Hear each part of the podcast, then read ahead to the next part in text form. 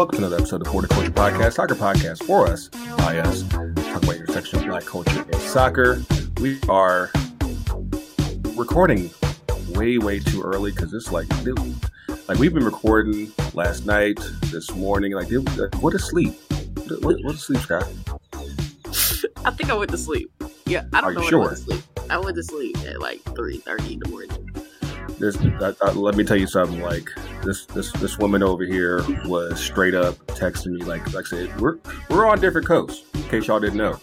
And she's like texting me at like 4:30 in the morning. Like, yo, like this is good. I was like baby. But got your boy here, Grego here. To my right is Scott from Shea Butter FC. What's good, girl? We out here in these streets. In the struggle bus. I said we're recording here Thanksgiving Eve, butt crack early. You got your vittles yet for Colonizer Day? So I don't cook on Colonizer Day. In fact, I'm gonna buy some bread and I'm gonna roll up into the Thanksgiving tomorrow and distribute the breads to the people and eat some lumpias and some whatever they got out there. You gonna uplift the community like Neil Brown? Yeah, that's what we do. We just be like, boom, just like throwing the bread. Blessing them with the bread. Oh God! But yeah, we did not come empty-handed here. Of course, the culture burst keeps expanding, and that has honestly been in the news all up and down for since the summer. You know, we talked about her off and on the podcast. Of course, you heard about her on Shea Butter and everything, and of course, she's part of the culture burst too. And we are excited to finally have her on the pod. Kaya McCullough, what's good? Hey y'all, I got my bracelet on. Hey. Okay. I'm prepared. I got my uniform on. Oh, cool. Glad to have you on. I was excited to get you on here because it just so happens that, you know, because it wasn't like it was enough for us to finally link up in Louisville over the weekend. Of course, there had to be even more shenanigans. That, hey, it's like right up your alley. It's like an alley-oop. Yeah, no, it's thanks for having me. It's about time. It's about time. I've been very. I stopped my podcast during the hecticness of the past couple months, which will be starting up again. But I'm happy to be talking about this finally publicly. Yeah, definitely. Glad to have you on. Are you cooking? What is your dish that you're bringing to Thanksgiving tomorrow? So I'm actually in charge of the charcuterie board. Yeah, I'm the meat. Okay, great. But my mom's a white woman, but that woman can cook. She makes collard greens. What else are we having? Mac and cheese. She makes a really great potato salad. I don't know what else we're having, but we're doing Thanksgiving at my white family's house. So my mom brings the heat for that. We eat good. You hear that, Sky? Collard greens, not turnip greens. Wait, y'all not gonna disrespect turnip greens. Turnip greens is elite green. If you have not touched and been in culture to the greatness that is a turnip green and the roots, then y'all slipping. Collards is basic. See, I'm about to get banned. See. Don't you do it, Ricky Bobby. Collard greens are so good if they're done right. I don't understand. Exactly, if they're done right. That is true, because it's very easy to fuck up a pair of collard greens and everybody just looking like, I don't know about that. See, turnip greens, you don't have that mess. Turnips. They don't need the brown sugar. And that's low reward. I want the high reward. I want the greatness. Eat a kale leaf. Eat a leaf. See. No, it's the flavor with some. It's how it feels right here. How it makes you feel right here. See, y'all aren't from the deepest of the deep of the South. See, the deepest of the deep of the South people understand and respect the greatness of the turnip greens. You in freaking Atlanta, man. You could go get you some delicious. Go to the S&S cafeteria if they still open. Get you some turnip greens. I don't even know where I would find that in California, to be honest. I looked like a California person today. I don't even know where I would find that. Oh man! Well, hopefully you guys, like I said, by the time this gets out, y'all will be knee deep in some greens, some mashed potatoes, some turkey. Not too dry. Like I said, get a nice little moisture up in there and whatnot. But yeah, thank you guys for Check us out on your favorite podcast apps, Apple Podcasts, Google Podcasts, Audio Boom, Spotify, Anchor, and of course, the FTCUTD YouTube channel. And yeah, let's, like I said, we actually had a really good time up in Wilbot. I think I can say, what about you, Kaya? Yeah, no, sorry. My cat is like digging in the trash right now. So I was trying to get her out like a little raccoon. God. I had a great time in Louisville, or Oleville. Sorry, I'm not. Lou Vegas. Yeah. It ain't no Lou Vegas. Y'all better stop that shit. It was really cool. So I came from New York actually, and I kind of discovered that I really like traveling on my own and just kind of being. It was really nice being in a new city. I haven't spent a lot of time is Kentucky in the Midwest technically, or the South? That's a good question. It's like the north of the South, so it's kind of weird. And but like I didn't realize like we were like actually like across the river is Indiana. And if I had known that, I would be like, hey, I'm gonna just go ahead and go across the bridge real quick and say I'm in Indiana and then come right back because that's Southern Indiana if y'all don't know, and that's a little touchy for people like us. But but continue. Well, yeah, no, it was a great time. I got to meet a lot of amazing people like yourself. It was nice to finally connect the fam. Got to see some great soccer. Got to see old friends and new. It was a really positive experience for me overall. Yeah. I definitely, like I said, Louisville is a quaint little nook. You know, nice. It's a quaint town.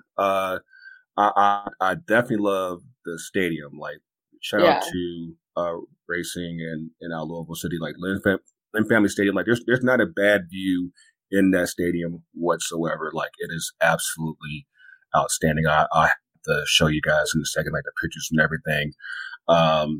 You know, of course, I do have to say one quick thing.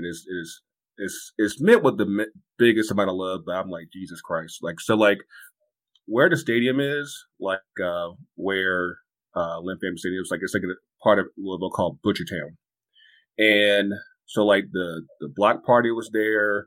A couple league parties were there. Of course, there's a couple of, distilleries and breweries out in that area, but like there's a smell there in that part of town that will scar you for life. Like, really? Because like, and what I found out was that apparently there's like a meat packing plant, like literally like right across the street from like where we were for the most part, especially like for the block party. And yeah, like first like you at first I thought it was like a paper plant. Because like anybody who's been by a paper plant knows that's a smell in itself, and then of course you smell the animal poop. I don't know if it's horse or dog. I don't know, but I was like, yeah, it's right up in here. It's right here, but yeah, like that will scar you. Like, but by the time you get to the stadium, like you don't really smell that, but it's like, yo, that thing will just stay right here for like a good week. But yeah, I think that you know, I'm glad that they were able to at least get the final move from Portland to Louisville, because I can't imagine how that would have worked out if everyone had to be there at like 9:00, bright and early. But yeah, I think it was a pretty dope game. Of course, you know, shockingly, I think the Washington Spirit took home the NWSL championship. Of course, that being Kaya's former team. Honestly, like I was very surprised at how good the game was. Like, what were your thoughts, Sky? Yeah, I was shocked because normally finals for the NWSL been like ass whoopings, like tap tap tap. It's been over. It ain't never. It's never. This is the first final that went to extra time in the history that at least one that I can recall. Yeah, yeah. And then it was good from the beginning to the end of the game. Like, I was like, please, Lord God, please don't go to penalties. So I can't imagine y'all's experience, because I know it had to be better, because we had the NWSL filming experience. I mean, it was better because it was on big CBS. It's better than previously. But, yeah, it was a really good game. I was like, ooh, It did not go. Okay. So it went the way I thought it would if Chicago ran out of bodies. And they were getting hurt like every 20 minutes. Like somebody was down court. So everybody saw Mal Pugh get knocked out before halftime. And like, it just seemed like, and I know who's the captain? She got put out early. Like it was Bernardo. Yeah. Yeah. Oh, she got put out early. It was like, yo, it was tough. 'Cause she already were missing Casey Krueger, which I think was absolutely massive for Chicago. Yes, it was big. Yeah. And Alyssa Nair. Because even with those penalties, so like even on TV from what we saw, like what you could see, I was like, ooh, Andy didn't hit that penalty correctly. But because, what's the other goalkeeper's name? Sarah was not tall enough. So she missed it barely, but Alyssa hits that because she's like 6 feet tall. And then in the other case for the other goal that happened, Alyssa probably stops it because again, she's tall enough. And so it came to you can be as great even with backups, but at some point, you know, you get in trouble. You get tapped out. Yeah. I mean, it's definitely one of those things where, of course, I'm not completely up to snuff when it comes to just understanding like the depth chart, but I'm pretty sure it's not that much different from MLS, where it's like, after a certain point, you start losing bodies. That quality drops, and especially with it going 120 minutes, it's like you're asking for a whole lot in a final course. So Chicago opened up the scoring shortly after Mal Pugh was knocked out with a. Honestly, I love that cross was absolutely gorgeous. So I was like, it was pretty. It was a good goal. Like the cross on that, like the timing on that, I was like, yeah, that. That was something else. And then second half, penalty called on Chicago, and I was a little hurt by that penalty. I thought it was a little soft. I mean, I get why the ref called it, but I thought it was a little soft. So, I mean, what was that like live though? Because initially when you watched it was like, dang. Tierna got CONCACAF, but when you rewatch the replay, because Andre from Diaspora United, he re-gifted that, you can see Trinity Rodman purposely kicked that to who was that? Oh man, it was Tara. I thought didn't Tara get fouled? Tierna got called, but Tara got fouled, but she was like right there. Yeah, she got fouled, but Trinity did that on purpose because she was right there, and Tierna had nowhere to go. Like you're going to fall on your face. But it was a soft foul. I wouldn't call that on my defender. I was like, damn, that's kind of like, what else? Like, I didn't think it was something penalty worthy. Like, I don't know. But it was riding the lines. If you're following the rule book, then you go, okay, it's a penalty kick. But yeah, Tierna got, and I was like, damn. Yeah. And of course, with that, with extra time and, of someone that we haven't really quite given enough shut up, but trust me, we're gonna fix that in just a second. Trinity Rodman laid a great cross to Kelly O'Hara for the game-winning goal in extra time, giving Washington the championship. And so let me go ahead and get into this real quick, because like I said, I don't watch NWSL regular. I probably say I get maybe about 3 games a month, about give or take. And basically just be just random, like whatever's on that particular time. Trinity Rodman, that was like, at least in that final, that was an experience. That was an absolute experience. And Shawty was balling. Like the left back that was defending her, I think her name was Wright, number 3. Like, of course, like I said. The views in the stadium, there is no bad views in the stadium. So like you can actually kind of like see, like you can see their face. You can see like, hey, are they worried? Are they concerned? Like what, like how that looks. And I swear to you, I think I've never seen someone with the amount of fear in my life to try to defend someone that I saw Wright trying to defend Rodman. Like it was just like, I'm just trying to hold on for dear life. And, you know, just for like, for her to be so young, and because like, I didn't realize that typically players don't leave early like that in NWSL. So she's actually the youngest person that that's ever been drafted in NWSL. And like for her to be that young and be able to showcase herself like that, man, like I don't know how it was, because like for those of y'all that don't know, Kaya was like, she was VIP'd up like the whole weekend. Like we got baby, we got a couple shots with her, got the fireball going. Oh, but she was VIP'd. But like I don't know like how it was on your side, like just watching her, because like that was something to see. Yeah, no, she had a great game. I think you've seen it all season, how she's developed into the pro game. I think she's a great player, and she really showed out. I mean, that was a great ball, led to a great goal, and yeah, I'm excited to see how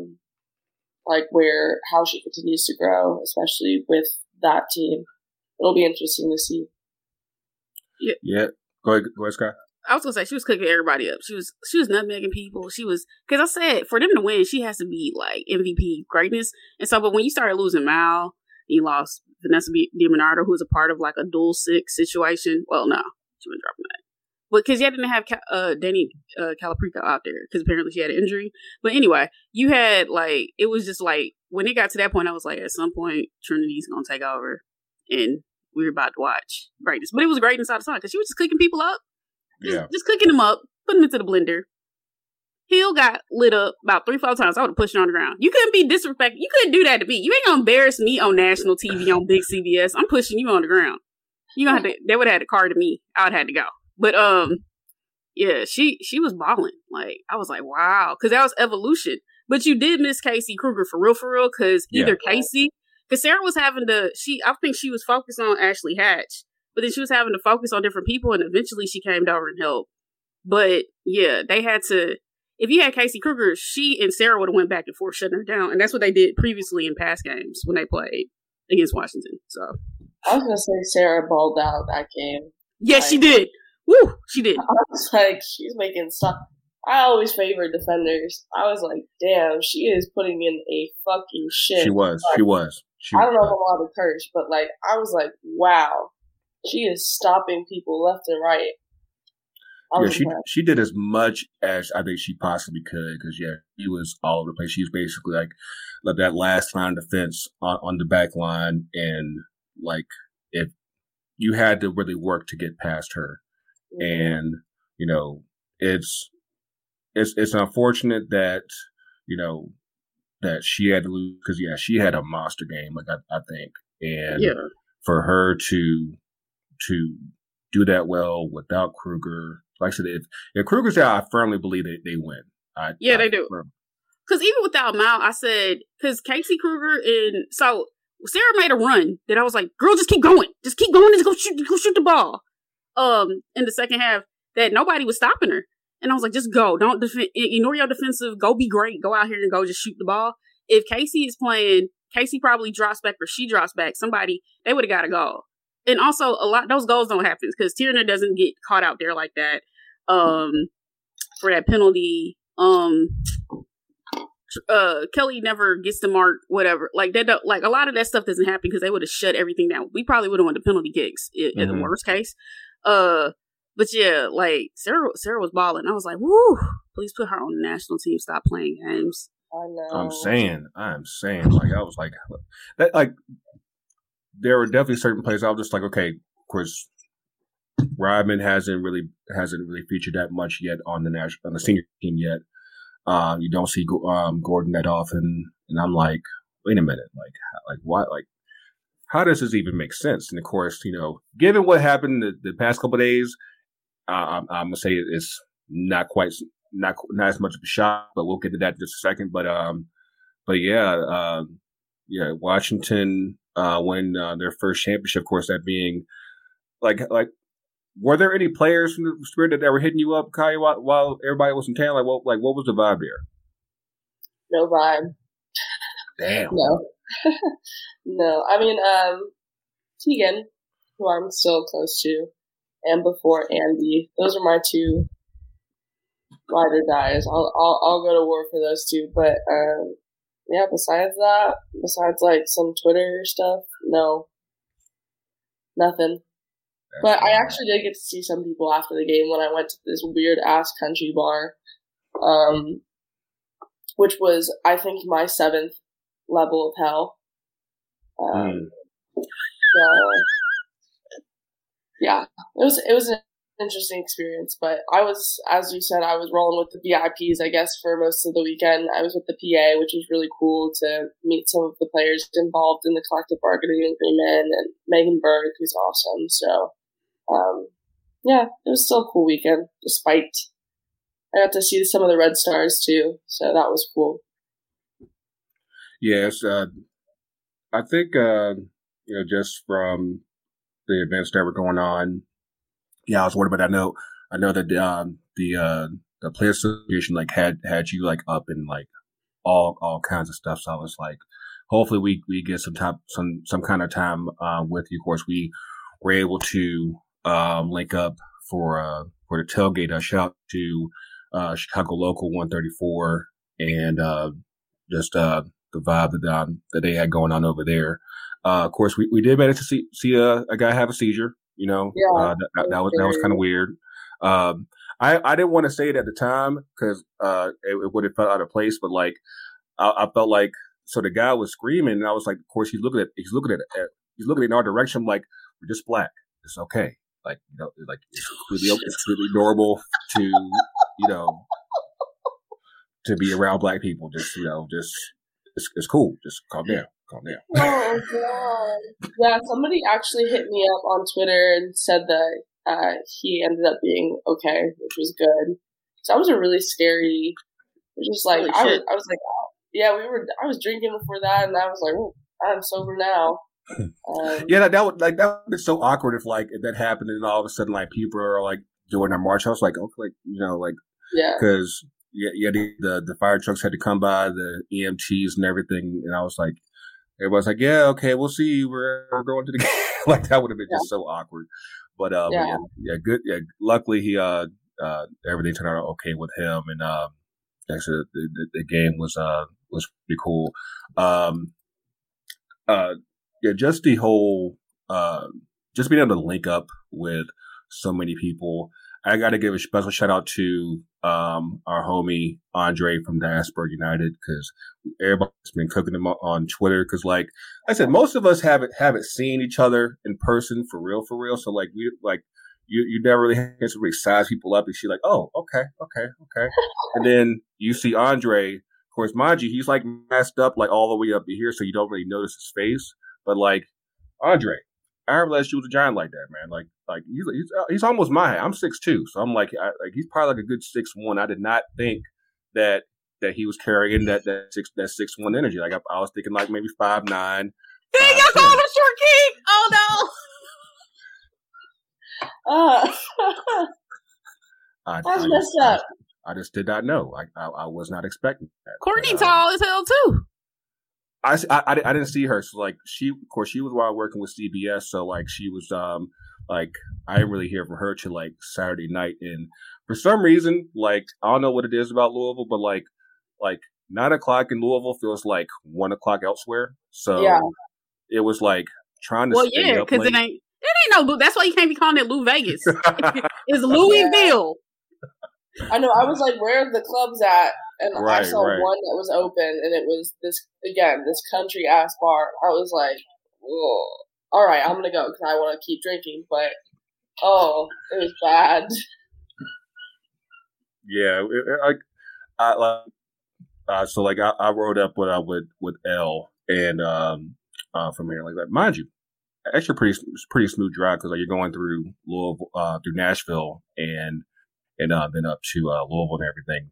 And, but yeah, like Friday night and Saturday night, I was like 10 o'clock. It feels like it's one.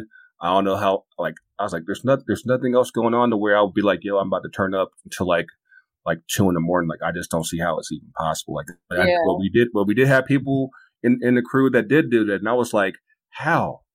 Like, is there like some type of like underground thing that we just didn't know about? I don't understand like how that even, you know, took. I'm like, I know I'm getting up there, but I'm like, if there's something good, I will show up for it. But I was like, I just don't see it. Like I got some Mexican to go, Took it back to the room, and that was that. Like, that was cool with me. But yeah, I did need to shout out just a few people that we did run into there. Of course, shout out to Sarah Toussaint.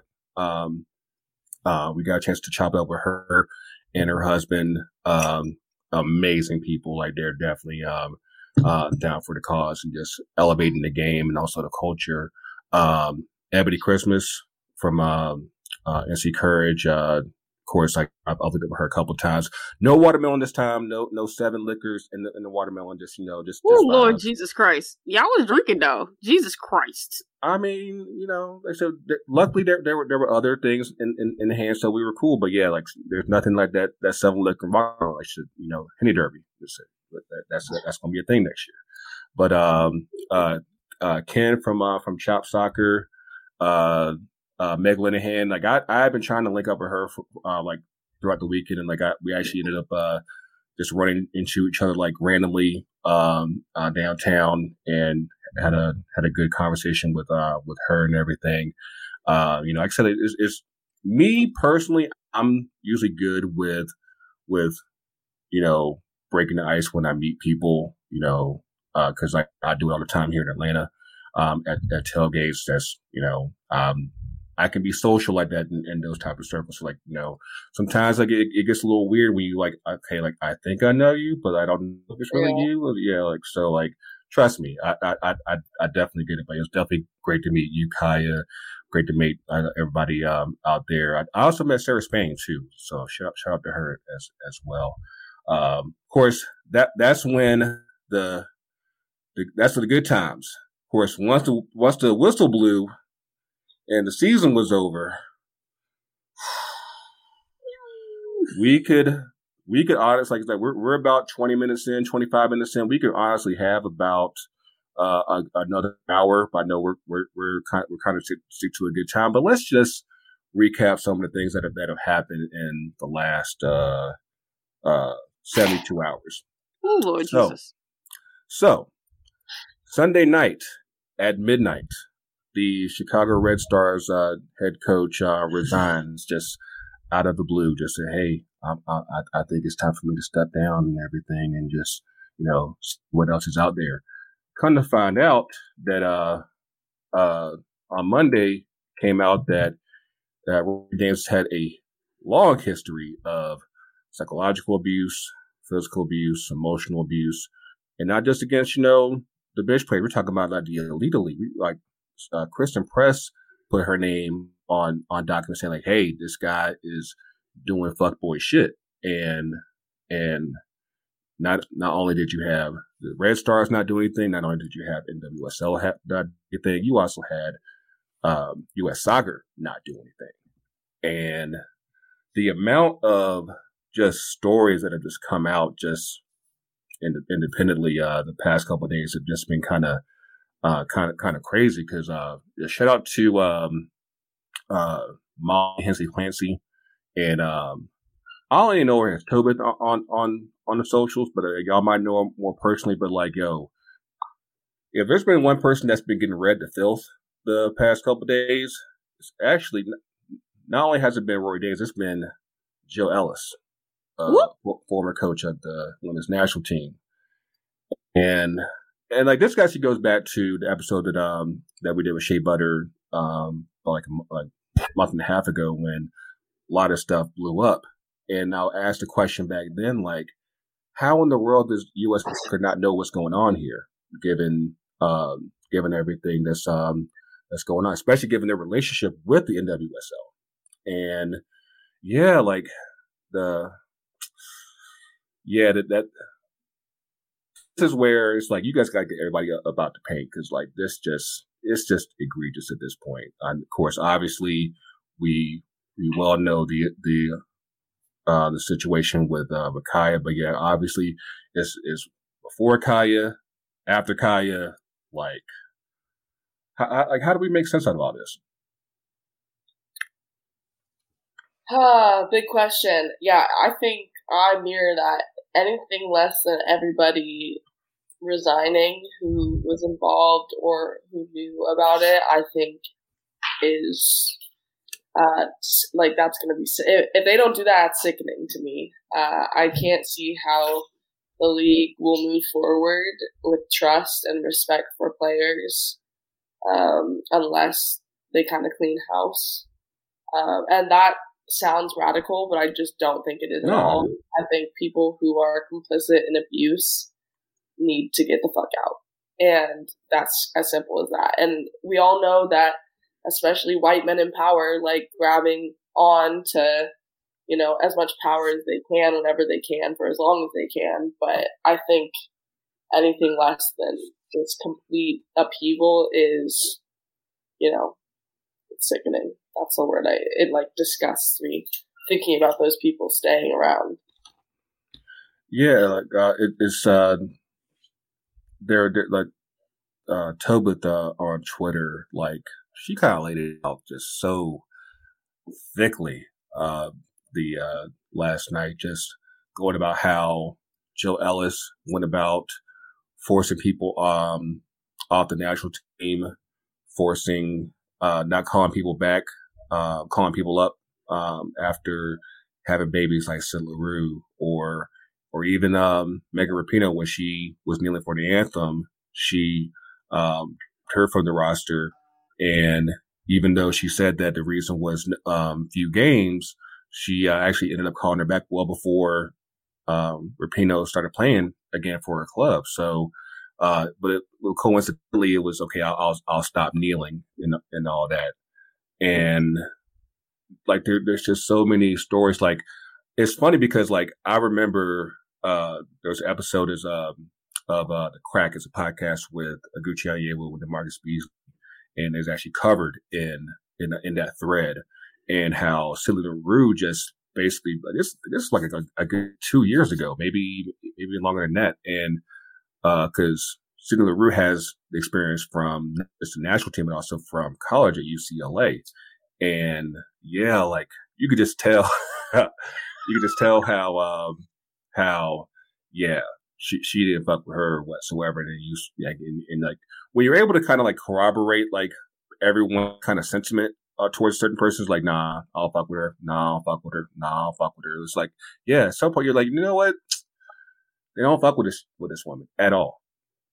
I have a couple thoughts on that. Like, that's what when you're saying, like, when you kind of take a step back, like these individual incidents may not seem like much, but then when you put them all together, you're like, oh, well, this is a pattern. And what is that pattern? Why does it have to be with black women and proximity to blackness, like Megan Rapinoe kneeling? Like, that's to me, I'm like, this is the pattern that I'm seeing in my head. What's not clicking? Mm-hmm. Like, why are people not able to see this? Because they can do the work. Yeah. No, seriously. I mean, you liked my tweet last night. I was like, y'all will not be at the March on Washington. Let's just get one thing clear. So continue to do the work because it's still not clicking for people. I don't understand. You know, it's funny to me because, like, for me, I've typically been more focused on the men's side and just the overall dysfunction on that side. But, like, and I've said, honestly, in private circles for quite some time that there are people out here who think that U.S. soccer is the white hat in all this, especially compared to some of the things that go on elsewhere around the world. But I'm like, nah, like, it's just not true. And the more that comes out about this, you're just like, and like I said, given the relationship that U.S. soccer has with NWSL paying player salaries, so basically you're basically a direct partner in this league, and you're letting this happen on your watch, and this has been going on for years now, and like nothing about that makes sense because like you're basically cultivating an environment of abuse from top to bottom, because like the story about Kristen Press kind of just the part that we knew initially was already bad enough, you know, just between her moving from Chicago and going to Houston and then Utah and then going to Sweden and then eventually coming back here to LA. Of course, I now that I know all this, I'm like, I'm not surprised I did not see her whatsoever in any type of kit release. I was like, you know, she should say, hey, y'all just let me know when the game starts next year. She's like, I y'all need to just handle this shit on your own. And but it's just wild that this level of abuse has, like I said, it really knows no levels. Like I said, because like, you know, even like for you, Kaya, like I said, like you're the rookie in all this, but at the same time, like so they're doing people at the top dirty too. So it's like the level flux was just absolutely absent.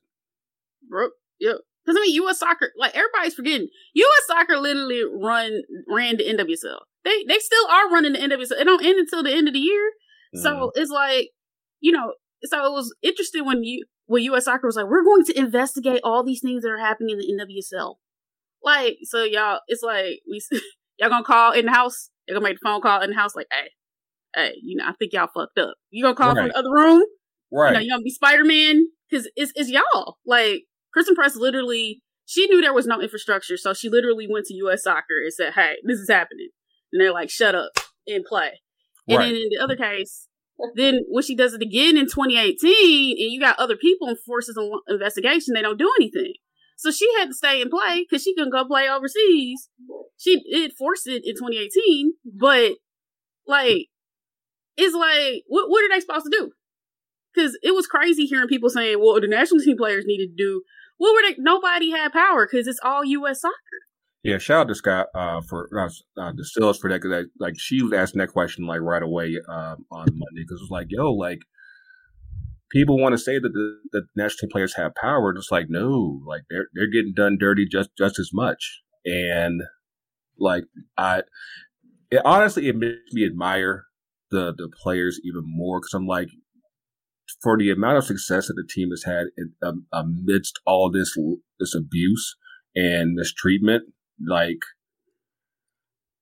there's been way too many examples where I'd be like, you know what, fuck y'all, like run me my money, give me some rights, and I'll see y'all then, because otherwise we got nothing to talk about like whatsoever. Mm-hmm. I never liked playing for the youth national team. That's all I'm going to say. There was something in my like core being that was so like, my cats are freaking out right now. That was so distasteful. They mad too. No, they're rioting with me. They're like getting my energy. Yeah, I don't know. I never liked going to youth camps. It was all very like weirdly hierarchical and like. There was girls who would say, like, racist shit while I was there, and it was just, I don't know. And it left a bad taste in my mouth, so that's my perspective. I've never really been super gung-ho U.S. soccer, and now even more so, I'm like, fuck y'all. Yeah, fuck y'all on y'all couch. Shit. Yeah. Sorry. Oh, man. I mean, it's definitely one of those things where, like I said, the more it comes out, and, like, we asked that question, back with a few weeks back, it's like, you know, granted there was a lot of money coming into the league right now, especially with Angel City, especially with San Diego, and of course, presumably, once if they're able to get past and get through and sign a real CBA for the league, presumably Atlanta's gonna be coming in pretty soon afterwards, and it's like, yo, like. You got to get there first. And it's like, y'all can't, their stories keep coming out that keeps us like, you know what? I don't know if we can, if this can sustain the way it is, like it's going to have to take a great deal of rebranding, re-imaging just in how this operation is done. Because otherwise, there's no way you can just say like this, that this can be the same NWSL next year. Like, you can't even really say it next week. It's like things have to change right now. Oh yeah, they gotta get structured. They gotta get structured immediately. Like the lack of accountability, the lack of basic HR, the lack of training, the lack of DEI, the lack of clearly lawyers because they doing stupid shit left and right. The lack of everything. We got one that's coming. Oh, yeah, so stay tuned. But I mean. I mean, you're missing so much structure, basic shit that is like, you know, even from a league office standpoint, it's not even on the team level. So, I mean, Kristen shouldn't have had to jump to U.S. Soccer to report bad behavior. You shouldn't have been able to do that within house. Mm-hmm. And then this is across the league, same kind of shit. Like, is it all up to, like, the lack of accountability too? Like, people scared to tell stuff? Like, you can't have this exist. It can't persist. It's going to cause more. And also, they got to confront the racism, because that's the biggest thing. Because, again, if we don't deal with the white supremacy that is pervasive, then we will continue to make the same stupid shit. We're going to make the same stupid mistakes, because it's all, everything, all these other issues are derivative of it. And that's how you fix it. So they got to do the work. You can't have the anti-racism books for play. It can't be in the corner, the decoration. You need to crack that shit open. It's reading comprehension. It's in the library. Like, it's there, but do you read it? No. No. That would require introspection, and I don't think that they're doing that. Or do they want to? I mean, nobody ever wants to be told that they're doing wrong, and I get that perspective. But at the same time, I'm like, at some point, if like the dirt comes to light, and when you're in a position like this where you're actually trying to go to leagues, that means you're expanding yourself to more eyes. And I think we talked about this like back when the season started, like going back to the Sarah Gordon incident. It's like you have more eyes on your product, so that means that you gotta tighten ship up real fast. And if nothing else has been told this year, is that they definitely had things from the past that, like, yeah, there's no way that this can continue on in this type of way. I'm sure that we'll be going into this in much more detail. Like I said, you got the draft coming up in a couple of weeks. You got the CBA that has to be agreed to off season. Because I just don't see how this league even starts next year without that. I just don't. I think that, I don't know if there'll be a strike or work stoppage, but I just don't see how. There's just too much. There's too much out there now to where you want to make sure that each and every player has, you know, their rights and then some, so that everyone can function properly in this environment as professionals. There's so many things. Of course, you've already seen the no more side hustles from the players' union. Like I said, because you got women at a major professional level that still aren't able to rely on this as their full income. You're having to do side hustles just to kind of make ends meet. You got families and everything, and that's just, it's bullshit. I was broke playing. I was like, why am I going to be broke and abused? Yeah, like nothing about that makes sense whatsoever. But yeah. We'll definitely be tracking that in and everything. We'll take a quick break, pause for the cause, get a good word from our people at 2 Cents. We'll be right back. Hey guys, real quick. I know you're enjoying the podcast, but this is Elliot, the host of Can I Kick It FC, which is a Black History soccer podcast. I just want to play you this quick snippet of our upcoming podcast, and hope you enjoy it. So another question, I got to ask you this, because we were doing our research, we came across this nickname that seemed really, really cool, and I'm a sucker for cool nicknames. It was Escobar. Can you kind of describe us where that nickname came from? Oh, wait, Escobillon? Yes. Okay, there we go. That's correct. Yeah. So my name. So if you like that snippet, make sure to go over on Twitter. It's CIKIFC. Follow us. You can find our podcast, Can I Kick It FC, on all podcast hosts. And make sure to share with a friend. We'll let you get back to the podcast now. Bye.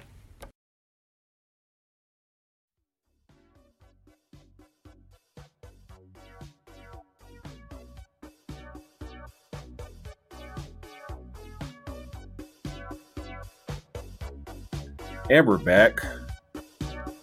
Yeah, I think Kaya said she needs to sub out, you know, all the stuff from the first half. She's a little breather, so we're gonna, you know, have her come back for two up or two down. But you know, we got a subway, so we'll hold on, Coach. Hold up. See here. Thanks, Coach. Oh, and for the game, the legend himself. Yes. I feel like I am not worthy to replace Kaya at all. So she's the starter, so I'm just out here to get my minutes. That's it. Get your win together and everything, you know. Yeah. But yeah, Kaya will be back for 2 up and 2 down. What's good with you, man? Good, man. I am in the off season, and it's going to be a busy off season. We just announced U.S. Soccer is coming back, so literally there's no days off, really, for real. So I'm excited. Still good. How y'all doing? Hey, we're here. Like I said, So, honestly, let's talk about all the stuff with the NWSL a couple days. It's like, honestly, we could have kept that going because, like, Jesus Christ, like I said. But if you haven't done so already, just make sure that you do catch we have a crossover episode with Shea Butter and Diaspora United with Tall Ass Andre, and make sure you listen to that. It's Andre the Great and Coach Stiff. But yes, make you catch on that because it's a 2-part episode that goes into all that situation in much more detail, and it's just absolutely insane. Like the little bit that we give, I'm like, yeah, just go ahead, just multiply that by a good 3 hours. So yeah, clearly there's a lot, but you know, you're home apparently. My team's at home now too because we got knocked out. On Sunday, I'm like, what do we do with ourselves, man? I'm like, yo, like this is just like you gotta be family men. Yeah, you at home being family. I'm just gonna keep collecting stars, I guess, because like I don't have the puppies at home like Ty. Like I just yeah. But did you catch any games over the weekend, Ty? I did. I watched your squad take the L. I watched Portland do what they need to do, and I stayed up late last night to watch Seattle and that was a shocker. That was a shocker. Yeah, Seattle going out on PKs to RSL, like that was because mind you, like Real Salt Lake had no shots, nothing, and still managed to hold Seattle and then taking the PKs, and yeah, they actually stuck it out. I think it was like 6-5 on PKs. Like it was because like usually we're used to seeing Seattle at least take the second round, if not make it an MLS Cup, because they made it in like 4 of the last 5 years. So like to see them not, you know, deep at all, it's like, oh, so see, I love once MLS moved to the single match. Mm-hmm. It's funny, like you see coaches take a different like chess game approach. Yeah. Usually you figure out, okay, this is what we could do the first leg. Second leg, we'll execute this. But now it's literally people being like, let's just figure out who we are and do that shit really well. And Salt Lake was like, we lost our captain, who's arguably their best player. Like, we know how we got to get through this. And that's going to be like frustrating the shit out of Seattle and just do nothing but sit back pretty much, absorb everything. And that's what they did to get through. So they weren't trying to score. They weren't even trying to break at any point. I think there was maybe 2 chances where I saw like a potential. I think when Justin Miram came in, he carried the ball a couple of times, but beyond that, like they weren't. They parked the bus. Yeah, hard. Yeah, hard. Like that.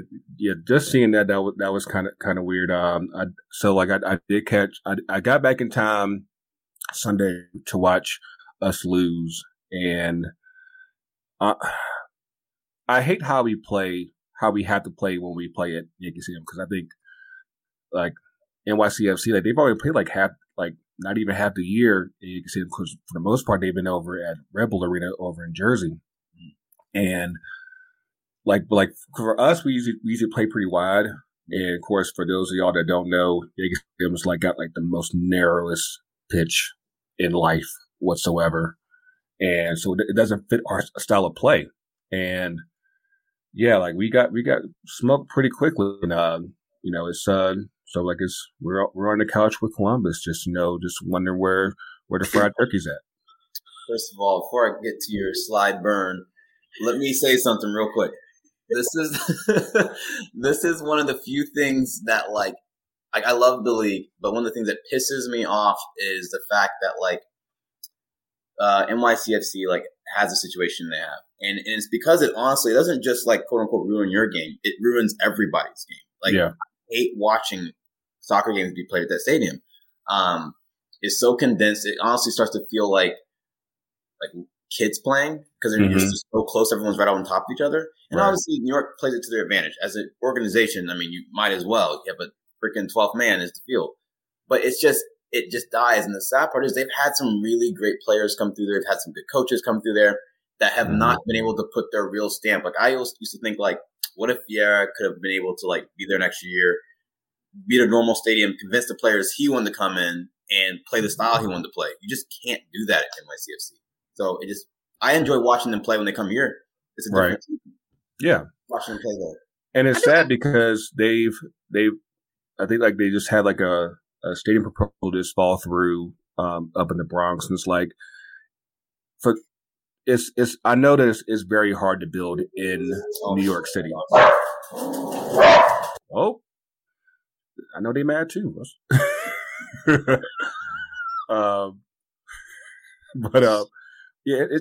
just hard to build in New York, period. So that's why teams just said fuck it and just like we're building in New Jersey.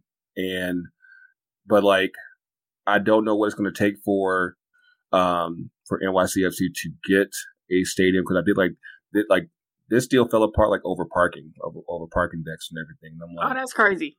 Yeah, like it's so trivial. It's like how do you get around it? Because I think like the only other soccer stadium that was playing was one for the Cosmos out in Belmont, and that ended up going to the Islanders. They just opened up their new arena out on Long Island, out in Belmont, and it's like I don't know what it's going to take, because there's so real estate is so tricky in New York that it takes a lot. It takes a whole lot, and I think they were willing to pay for the entire stadium, not put it on the taxpayers at all up there, and it still wasn't able to get through. So like I don't know what it's going to take, but yeah, I know that something has to give. I got a question. What's up? So is that the only stadium that's played on a baseball field? At the moment, yeah. Because in NWSL we deal with that too, where you got about 1, 2, 3. Got 3 teams is playing on baseball fields. Mm-hmm. 2 will stop, I think.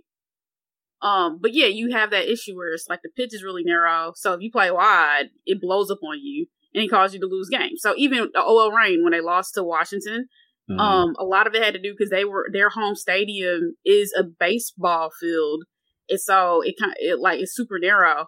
So that actually kind of blew up on them for that part. But there's been other times in other stadiums you had the same thing. Like people had to play in Kansas City because they were playing at the Negro League Stadium that's super narrow.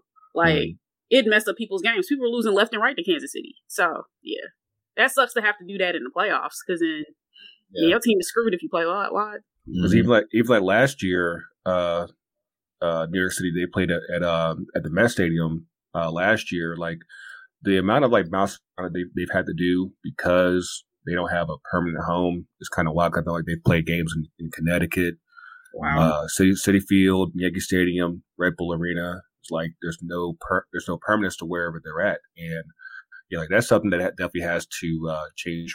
But just to go over kind of the scores that from the first round, we had Seattle losing on PKs to RSL. You had Nashville coming back from behind to beat Orlando City 3-1. Portland beat Minnesota 3-1. Of course, the home team losing New York City 2-0. Sporting KC beating Vancouver 3-1. And Philly.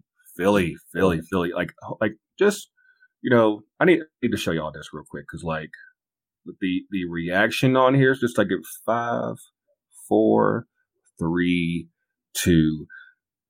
This eruption from the crowd was so dope. And just, I'm glad that whoever at the union and their social media had the camera on the whole field to see this was like absolutely crazy. But yeah, we should be pretty interesting to see like how the next round goes. Of course, we got a Thanksgiving game on Thursday with Colorado and Portland. Philly goes up to New York City goes up to New England, Nashville and I just watched them talk about it. Philly. They went to Philly. Philly.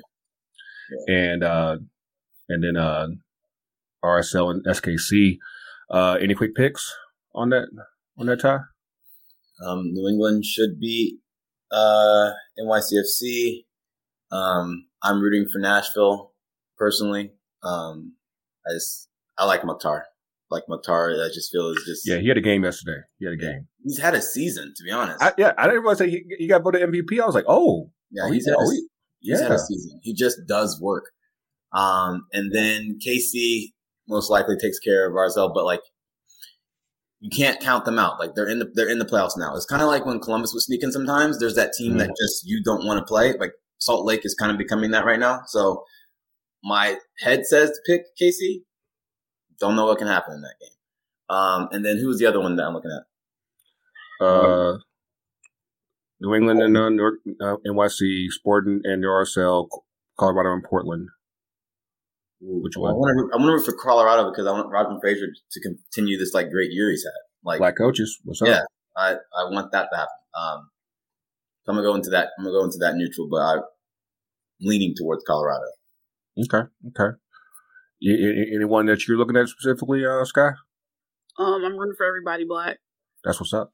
I appreciate that. It's only one play. You got to win one game, right? Yeah, yes. Yeah, like Chad was saying earlier, I had my doubts when it changed to a single leg knockout, but honestly, it's worked. I can't really knock it at all. It's actually been something that has actually made the games pretty exciting and intense because the game last night with Seattle and RSL was Seattle had their chance. They had 21 shots, and you just it kind of reminds me of our first playoff game against Columbus when Stephen just decided to just be a wall in the PKs. But we're gonna talk about that right now. But you had the opportunity, just they just weren't going in, and the same thing happened here with Seattle. And given the run that they've had the past few years, I'm wondering if how this going to affect them going forward, going into next season. Because like I said, people get older and it might be time for a refresh and everything. But one last thing before we go up to down, because of course the inevitable has finally happened out in Europe. Ole is gone. Ole has been let go at Manchester United. Man, it took a lot, Jesus. Dude. Well, that's what happens when you're one of your own. It's such a thing that you don't want to throw them out, but sometimes when it's not working, you just gotta. Yeah, you gotta cut bait. You can't be catching L's like that. You can't be getting embarrassed on global TV by Watford. So you got smoked by Liverpool, you got smoked by Man City, but it was Watford that was okay. You gotta do it. I'm like, y'all knew a month ago, but y'all just didn't want to admit it, and now here we are, now finally having to make that move, and then. Why Pochettino, man? I just don't see it. Ty, help me out here. Help me understand why Pochettino should be good at United. Wait, let me real quick catch up. Did he get announced as their manager? So basically, he's been the primary target, and he's already said that he's willing to leave PSG mid-season to go to United. Well, so I get why he want to leave PSG because he's not coaching out there. He's showing up to the games. He's watching. Yeah, the players coach themselves. I think as a coach, most coaches I talk to always love a challenge or a project. Unless the notoriety is way here, the project is what intrigues everybody. And Manchester United is a team that hasn't been anywhere near the glory days of our youth. And so for him, it's that challenge of how can I take this team or revamp this team and get it back on track? That's more appealing than, letting Messi, Neymar, and Mbappe just run around the field. And what do you tell those guys? You know what I mean? They know what to do. Just do the thing. You're just managing egos at that point. And doing that is not fun. Managing egos is just right. Yeah, so that's why you do it. You know what? That actually makes sense now because the idea would be Pochettino would come to United and then Zidane would go to PSG.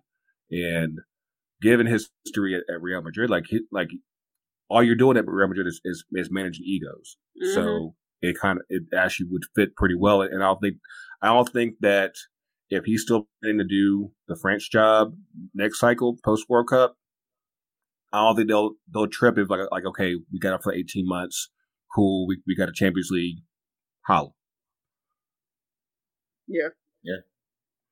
There's a part of me, the soccer purist to me, wants to see Zidane in the EPL just to see if his like tactics actually like could work. But I don't think that will ever happen. But I would love to see that. I think it will. It's just a matter of like, where do you put him? Like, because like the story was his wife doesn't want to go to Manchester. I guess she's too bougie for that. So I guess I wouldn't want to go there either. I guess I would leave a London job. So I guess that leaves Chelsea or Arsenal whenever they decide to get real again. But yeah, I never really. I only took the idea of Zidane and United half seriously because I'm like, for what he's known for so far, I'm not sure that fits. Pochettino kind of fits, but at the same time, he's got to understand that, especially where things are right now, you got to win. You can't do the trophy still matters thing at United. That's like, nah, that's just not gonna happen. But hopefully. I said we did win yesterday by the grace of God with Michael Carrick as a caretaker. One thing I did want to make note of yesterday for Champions League is that we had a record 6 American players starting in Champions League yesterday. So like I said, you might be getting pretty good. You never know.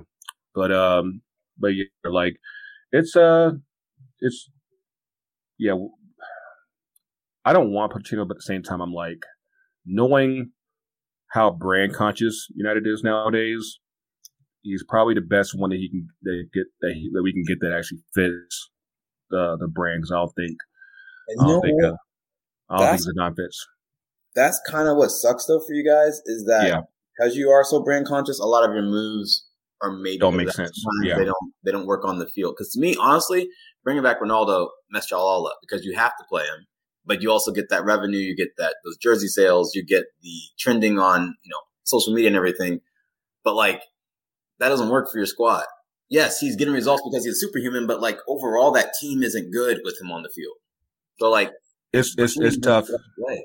It's tough because I mean like he has performed, but at the same time, and I had this debate yesterday on the socials. Like if you had that money available, just available to spend.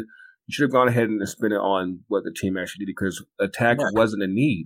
It wasn't a need whatsoever. Mm-hmm. So, I get it from the brand standpoint of you can't let him go to another EPL team, but at the same time, you had that money available. You spent it on what the team needs, and all that's basically being exposed now because we can hardly defend for shit now. So it's like, you should have spent that money and like literally got yourself a player that makes the team better. Yeah, absolutely. Absolutely. And it's not like you spent $2 for Ronaldo. You had some cash to go get maybe 2 or 3 of those players and make your team better.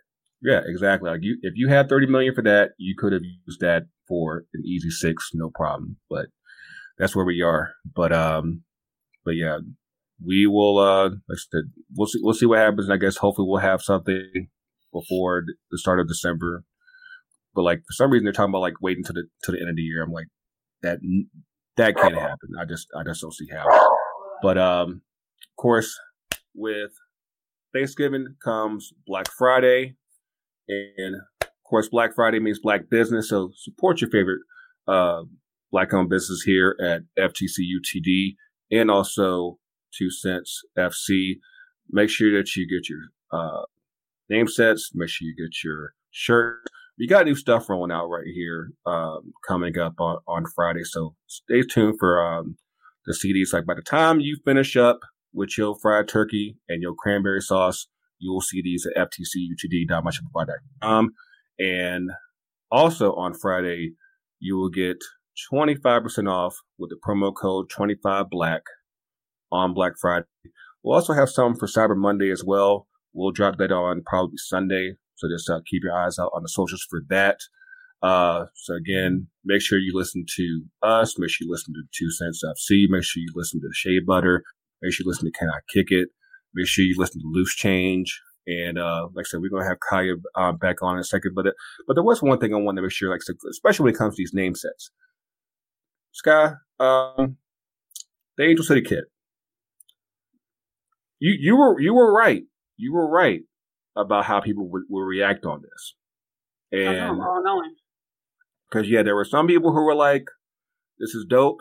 And I think it actually is dope. I love the Art Deco theme anyway with Angel City and also with LAFC.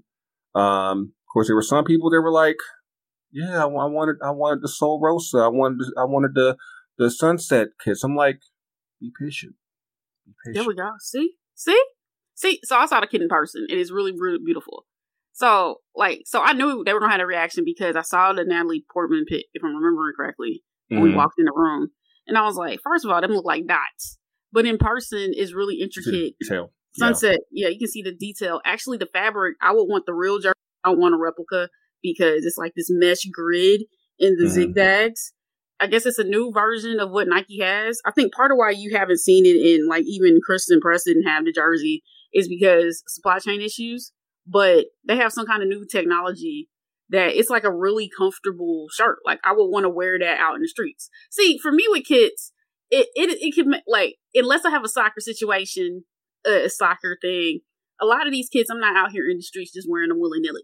Now, for this one, I'd be up in the streets. I'd be at the bar. I'd be in the world with the stuff. I could coordinate with the different outfits, and I'd be ready, you know. So, yeah. But I know, I understand. People want the rose gold, the pink. I mean, whatever. We argued about this. Rose gold is a very special variation of pink. And the one they have, I expect for the away kid to be the kid you want. They better have rose gold socks. But the version they want, the rose gold they have is so pretty. So I expect that. Did y'all see both? Or just no, we didn't see both. Okay, no, okay. But I think the away kit is probably going to have all the rose gold, which makes sense because you want to look pretty in somebody else's stadium when you put your feet on that couch and kick balls and embarrass them. Like, you're trying to be fancy, so they're going to have on the away kit and home kit in your stadium. You know, they're going to open up shop at your stadium and be flashing around. They're going to be like, how come my kit doesn't look that hot? Well, I'm like, hey, you're holler at your people. And then also, you know, you only got one player and sold out the stadium. You're going to have, like, all them kids going to get sold, and then there's eight stack players. Whew, just slinging money. Just throwing money on college. Yeah, because I saw the Racing Louisville kids at the game on Saturday, and that flower pattern is a little too heavy for me, but I see where they were going with it. Wait a minute. You like the grandmama kid? The grandmama nursing home? I ain't gonna dog about that bad, but yeah, nursing kid Drake. I know that I couldn't do that. I could like that flower pattern was a little too heavy for me. Did you see the hats with the flower pattern? I don't think I did. Okay. Hold on, maybe I did. I'm not sure. The grandmama hats. You know what? You couldn't be like that. Man. Couldn't be me, but yeah. But yeah, make sure you're, like I said, support the fam and everything.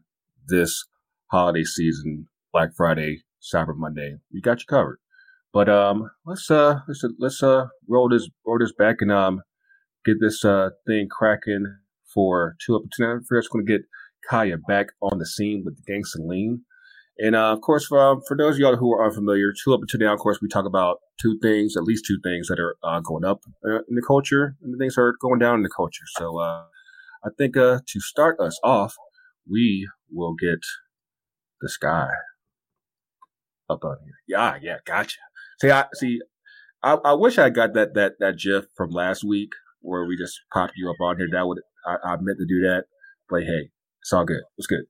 All right, so I guess I already start with the down. So it's holiday season, and California drivers don't know how to drive, and like they don't respect traffic laws, and they're testing my patience and like doing all kind of crazy stuff. That's a down. The other down is that Atlanta Falcons continuously embarrass me day by day, step by step. We're going to score points. We're going to be great. Sure. We're going to evolve as a team. Okay, touchdown, please. You see what had happened was we don't have – I mean, Matt Ryan's throwing to Bobby and them off the street. So I don't know what we're going to do. We're going to figure it out. We're going to be better. We're going to do better. Jesus. This is why I don't support sports. This is why I'm just out here. And then my two ups. So one up. So I got the peach tree, the peach, Trae Young's. Those are fire. They got the peach tree sign in the shoe. I worn them everywhere. Man, if I had them, wait, I don't have them in here. I would have put them on. I would have shown them. But those are fire. That's an up. And I guess the other up.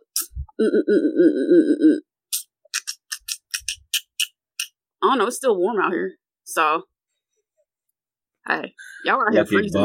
Lucky bombs. I'm just saying. I mean, you know, I haven't been outside today, so I don't know if it actually is warm outside. Maybe it is. I don't know. Dogmaster. I had to take a second. I'm like, who the hell is Dogmaster? Two downs. Start there. You know, I've always asked this: can it be like you always say culture stuff, but I feel like we always do all our personal stuff. Which lane would you want me to play? Whichever you want. Okay, fine. Personal. Trying to get this new car did not happen. I teased myself too much. I'm trying to get an all blacked out kind of sportier sedan. I'm looking for a dad car, but make it sexy. That's what I'm looking for. So okay, it's a struggle. So I almost found it last week, and it just didn't work out. So send thoughts and prayers for that. The other down is, to be honest, it's getting cold here in Ohio. I'm definitely a warm weather person. I definitely chose to live here. I get it, but it's about to be the coldest of cold, and I'm going to be outside in a lot. So ups. I had this revelation. I'm gonna have to bring game day tie to these podcasts. I feel like you guys always get me either if I'm waking up or gonna go to sleep. But I got the Venezia home jersey, and I will say, as much as people say it's overrated, in person it is completely worth it. So yeah, I think it's nice. What are you talking about? I'm beautiful. It's beautiful. I have so many things I want to wear it with. So there we go. Oh, and the other up is, U.S. Soccer's come back to town. I always have a fun time when U.S. Soccer comes to town. So there you go. Okay. That might be one of the good things we said about U.S. Soccer today, but hey, that's what's up. I missed your entire first half. See how it is? All right, Kaya, you ready to give us a shot? Yep. All right. Okay, two downs. One down is that I am sick, very sick. I don't have COVID. I got a test. It's a very bad cold after drinking for 4 days in New York and Louisville. I'm struggling. You can probably hear it. Another down is obviously all this stuff coming out, and the league sucks. I hate hearing players facing hardship. I hate hearing about abuse. So that sucks. Ups. We talked about a little bit. My mom can cook, so I am so excited for Thanksgiving. I literally cannot wait to go into a food coma tomorrow. It's the highlight of my year. And another up is that I start my injections for my Be The Match donation, which is on Monday, tomorrow. So I start injections tomorrow. So going to be saving a life, hopefully, in the next week. So that'll be super cool. Word. Like I said, we're glad to finally have you on the show. Like I said, we got to make sure you come on more often. Of course, hopefully, with everything going on, we do get you back on Unfiltered pretty soon. But yeah, like I said, keep doing your thing. Because like I said, you a legend out here in the streets. Trust me. I've seen it in person. The streets love Kaya. It's real. The love is real. Yeah. All right. Throw my downs first. Of course, past couple of days outside of what we were doing in Louisville, you had the verdict with Kyle Rittenhouse being found not guilty. I wish I could say that surprise, but we know how the criminal justice system is in this country. And, as soon as they found the angle where they could claim something, so I was like, yeah, this is it. This is already in the book. But like, just the level of fuckery between the judge and just how they just basically just felt like a charade from day one. And you know, another white guy gets to walk the streets while we keep on getting locked up over similar stuff or even less trivial stuff. So yeah, that's something that, yeah, I don't know how he fixed it, but it has to be fixed at some point. Otherwise, yeah, you're gonna have the streets gonna get way too hot. But second down, like I said, it's just that smell, Butchertown, right here. But yeah, overall, I had an incredible time in Louisville, and I said, Kentucky is a very scenic city, a scenic state, and between the mountains and just because, of course, we went through there when we went up to Columbus back in July, and which actually reminds me, you know, because I know Sky wanted to roast me real quick on this. So the crew did a video for season tickets the other day, and apparently, you know, your boy, we were featured up in there. Apparently, I'm a member of Nordeca. I didn't realize it, but yeah, I was like, hey, you got a twin. You out here? Yeah, you looked hype. You looked like you were fully embodying like Nordic spirit. It was beautiful. I mean, listen. When I'm in a supporter session, I'm a do as the Romans do. I'm a get hype. I'm a get into it. And yeah, like I mean, obviously, of course, the energy that day was just infectious. But yeah, I need a scarf. I already have one. I just get a jersey now. And you know, I gotta get the hat. So when we get you the new yellow jersey, get you a scarf, have you back up in there, and just come home. Just come home. Oh man.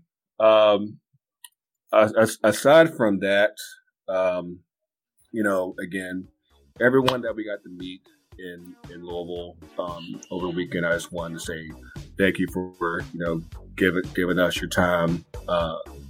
Over the weekend, you know, a lot of good things came from that. A lot of good connections, you know, building up FTC, building up 2 Cents. You know, a lot of great things are coming really soon. You know, so shout out to Elle, shout out to everyone that we got a chance to meet. Shout out to Kaya, you know, and you know, I'm already looking forward to next year on that end again. Hopefully, you know, we'll see if NWSL can avoid not blowing up. In between that time, but you know, hey, we shall see. But of course, as always, catch us on social FTC UTD. Okay, I'll tell you. So you don't know about that one, Kevin. So yeah, we'll get you trained up.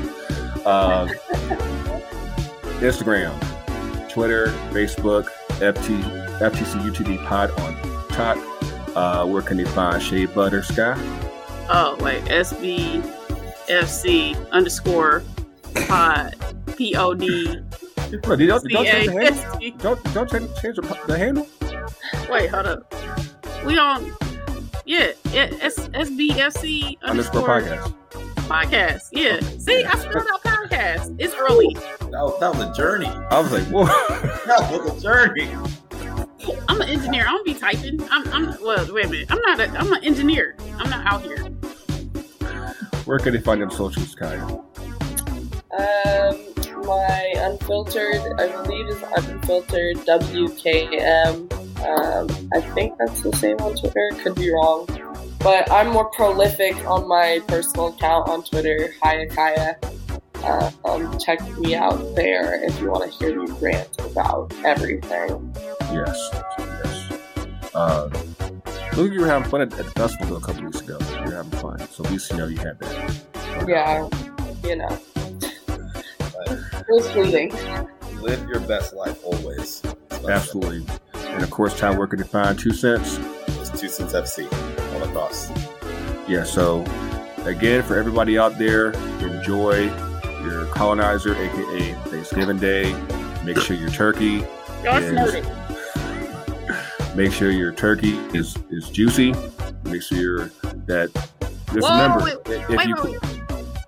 make sure if you haven't thawed out your turkey, do not cook it. Yeah. Do not. By the time you hear this episode, if you ain't done it by now, you gonna die. It ain't meant for you. It ain't meant for you. Don't listen to Yogi's advice about those turkeys. And remember, if you don't like that family member, stay one less day. It'll save your life. That collard greens are superior.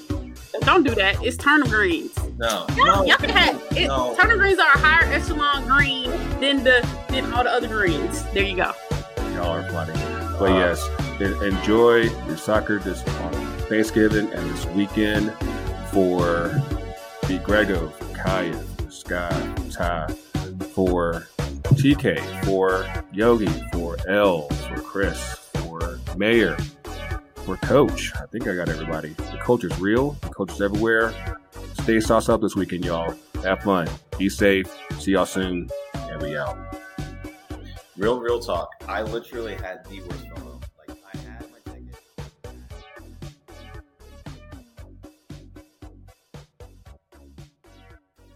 my ticket. FTCUTD.